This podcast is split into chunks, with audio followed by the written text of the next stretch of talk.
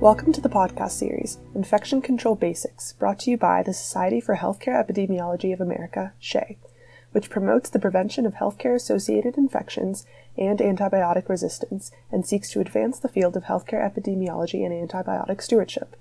SHEA is excited to launch the second podcast of this series, The Business of Infection Control.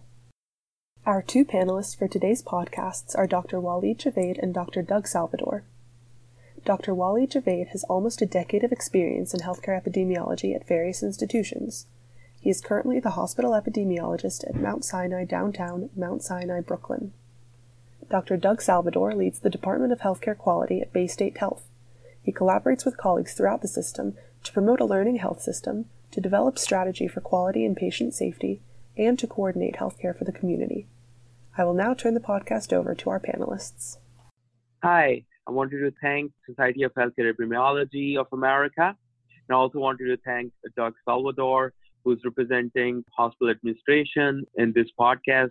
I am Walid Javed, and I'm representing hospital epidemiologists in our conversation. We have listeners who are practicing hospital epidemiology with various years of experience, and even some who are just starting out in the field. With your background and your experience, what should they all know about the way you view the role of the C suite? Walid, it's a pleasure to be here on this podcast and uh, welcome to all the listeners. As a member of the C suite and a former hospital epidemiologist, I essentially think of the hospital epidemiologist as a member of the physician leadership team within the health system. As such, I expect them to have some of the same leadership competencies that department chairs and division chiefs need to be successful. We can talk more about that in detail later in the podcast, but some of the important things are collaboration, communication skills, change leadership, and systems thinking. Walid, let me ask you in your role as a hospital epidemiologist for a large tertiary academic health system, do you feel like a member of the physician leadership team? And if so, during which of the activities that you do? Yes, so at our hospital, I'm part of the physician leadership. This is evident by participation in daily leadership meetings as well as participating in medical board meetings regularly. We get involved regularly with medical staff and graduate medical education and shape the educational activities of the entire staff of the hospital. All this is done in conjunction with physician leadership team. Really, it's a group effort. So, Doug, as a chief quality officer, you report to the board of trustees on patient safety issues and participate in planning strategy of health system. What would you say is the importance of infection control in hospital epidemiology? Where does it fit in the priorities of the health system today? I'm biased, having served as a hospital epidemiologist in the past, but I believe it's one of the core priorities of our patient safety program. The attention to hospital epidemiology during my career has certainly been driven recently by two things. One, quality metrics and pay for performance measures set by CMS and followed by other commercial insurers on hospitals and health systems, and also by the Joint Commission. So the Joint Commission surveyors who come through over the last several cycles have emphasized hand hygiene, patient communication about HAI prevention bundles, antibiotic stewardship standards, endoscope cleaning, and equipment reprocessing, to name just a few of the topics. And as all of our listeners will know, CMS includes several healthcare associated infections like CLABSI, CAUTI, surgical site infection, and antibiotic resistant organisms in their pay for performance hospital value based purchasing program. So those measures have become incorporated into our health system objectives on a year to year basis where we have targets and an expectation from our board that we make improvements. You know, all of our board members are just like us, also patients. And, you know, many people in the public, as we know, are afraid about contracting infection when they approach healthcare. So our board members are definitely attuned to it, and that's reflected in our priorities. One of the things that all boards also care about is the reputation of the health system. That starts with the safety and the quality of care we deliver. So, high profile breaches and infection control standards that lead to patient harm or having to send out letters to patients informing them of an exposure and apologizing are definitely all things the boards want to avoid.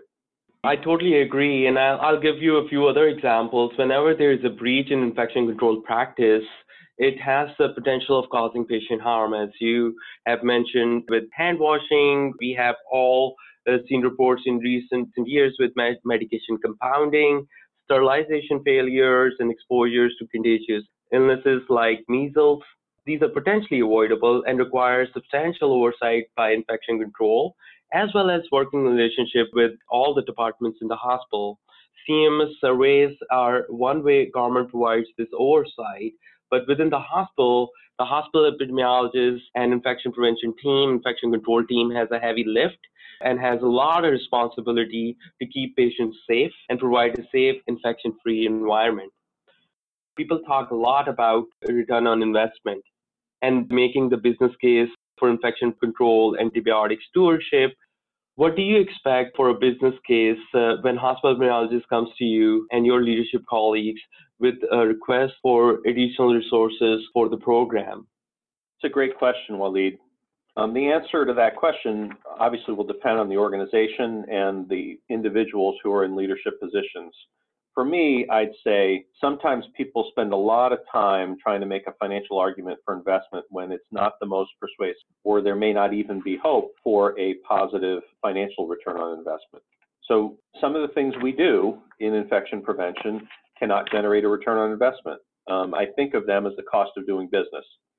I remember a few years back someone asking me how to calculate a return on investment for moving to an electronic medical record from paper. And I told them not to bother. It's the cost of doing business today, it's a standard. So, one example of that in infection control would be the resources needed to meet the Joint Commission standards for antibiotic stewardship in that regard. So, certain functions, certain standards are now considered the standard of care, and we just have to meet them. The persuasive effort then becomes about making the case that these resources are necessary to accomplish the functions, that those standards can't be met by simply working smarter with existing resources, and they really require additional support. So that's often what I coach people how to make that argument to the rest of our senior leadership team or when I advocate in support of it. I would also like to make the point that in many organizations, and I've been fortunate in the one I work at now and in previous organizations I've worked at, that leaders are often motivated by doing the right thing for patients. So I wouldn't underestimate how important it is to make the clinical case. When it comes to a business case, we're in the business of delivering health care that keeps our patients safe. So sometimes I would turn that around as opposed to trying to define a specific return on investment in dollar amounts and really talk about the improved clinical care that can be delivered, the improved safety, uh, the benefits to that reputation as opposed to just trying to make a cold dollar calculation. So, Waleed, I'm going to change the subject again and ask about your place in the organization. When we talk about hospital epidemiologists as physician leaders, who do you report to and which committees do you regularly report in? So, as a hospital epidemiologist and in our organization, I report directly to the president of the organization of our hospital and the chief medical officer. We have daily leadership uh, meetings where infection control presents their HAI numbers and device counts, any pressing issues, and answers questions from other department leads. This is a really collaborative leadership meeting that we are fortunate to have. Our committee reports are submitted to medical board other meetings, including HAI reduction meetings bi-weekly or weekly, and then timely root cause analysis meetings of all HAIs when we have any hospital-acquired infections or near misses, are places we, we participate in or report out our findings. We also participate in incident command structure if uh, issues are related to infections. So there are several levels uh, and several meetings that we get involved in and we regularly report in. Now, I know you have mentioned some leadership competencies earlier. When I speak with my boss or report to senior leaders in committee meetings, how do you think I can do most effective job? Well, you know, I think that's important. I'm going to just stop and react to your last question answer first, and then I'll I'll address that issue of leadership of change. So I, I, think in many ways you're fortunate reporting directly to the president of the hospital, and I don't think that there are a lot of our listeners that report directly to the CEO from hospital epidemiology. In our organization, our hospital epidemiologist actually reports to the uh, chair of the Department of Medicine. And I know in others they would report to a CMO or a chief quality officer or other roles like that. I would make the point that because this is essentially a role in which, as a physician leader, you need to have influence over the organization, the exact reporting relationship I think is less important than those horizontal relationships that you can create in the role of hospital epidemiologists with the people who, who carry influence over change in the organization.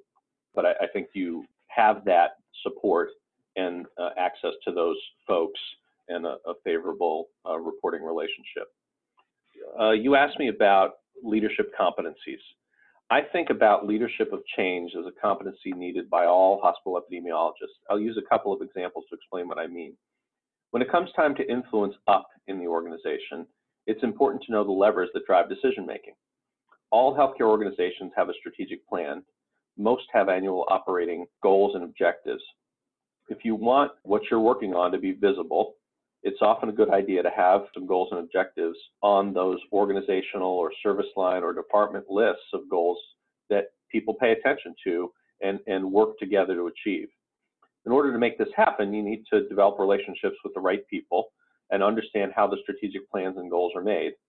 I always think a good place to start would be making an appointment with a strategic planner and asking how it works. One of the things I would look out for in that conversation is what's important to the organization and to individual leaders within the organization.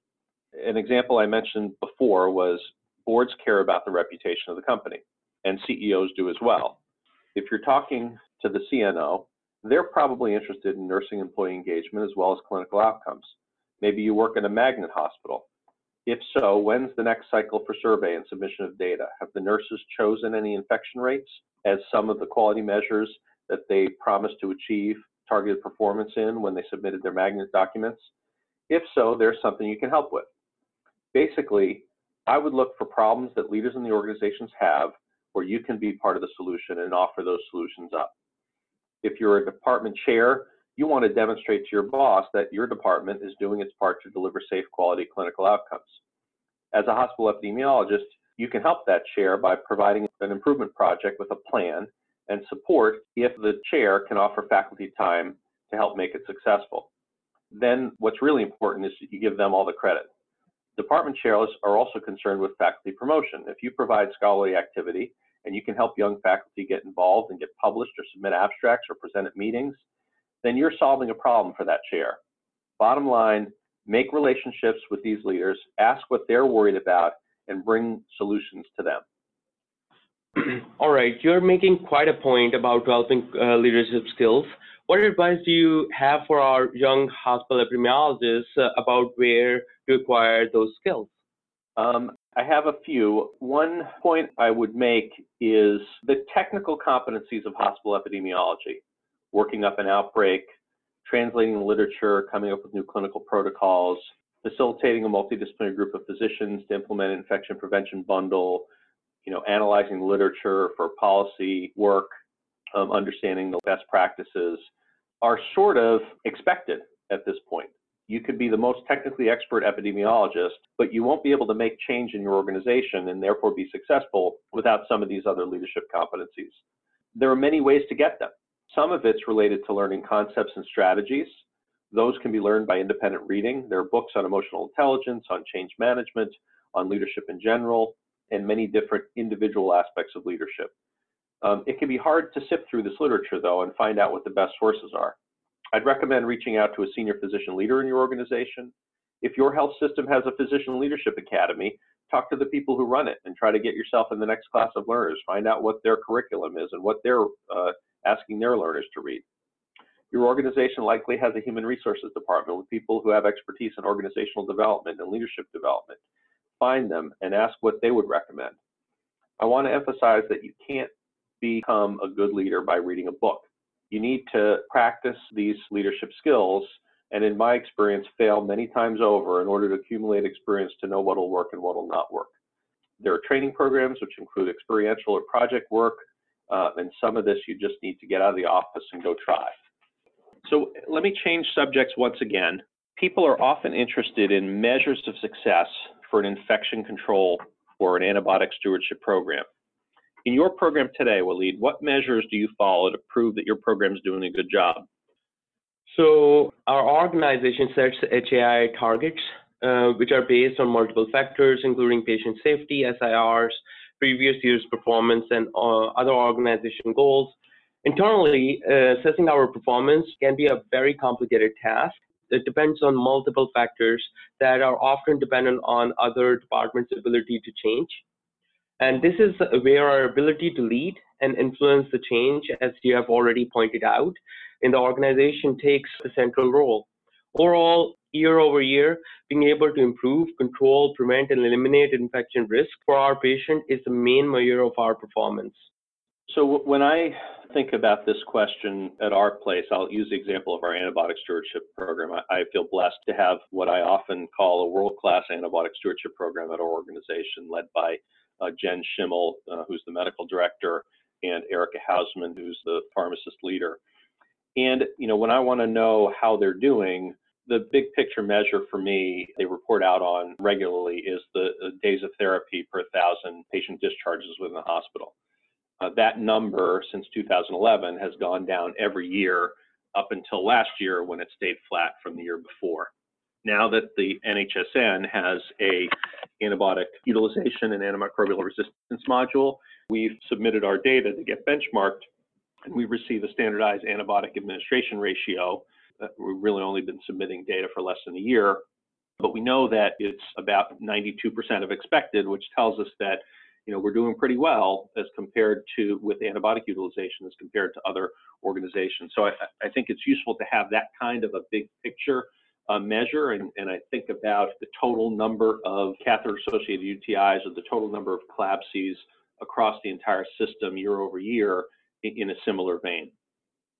So, Waleed, I've really enjoyed our conversation today. I think it's been great and hope it's helpful to some of the people who've listened.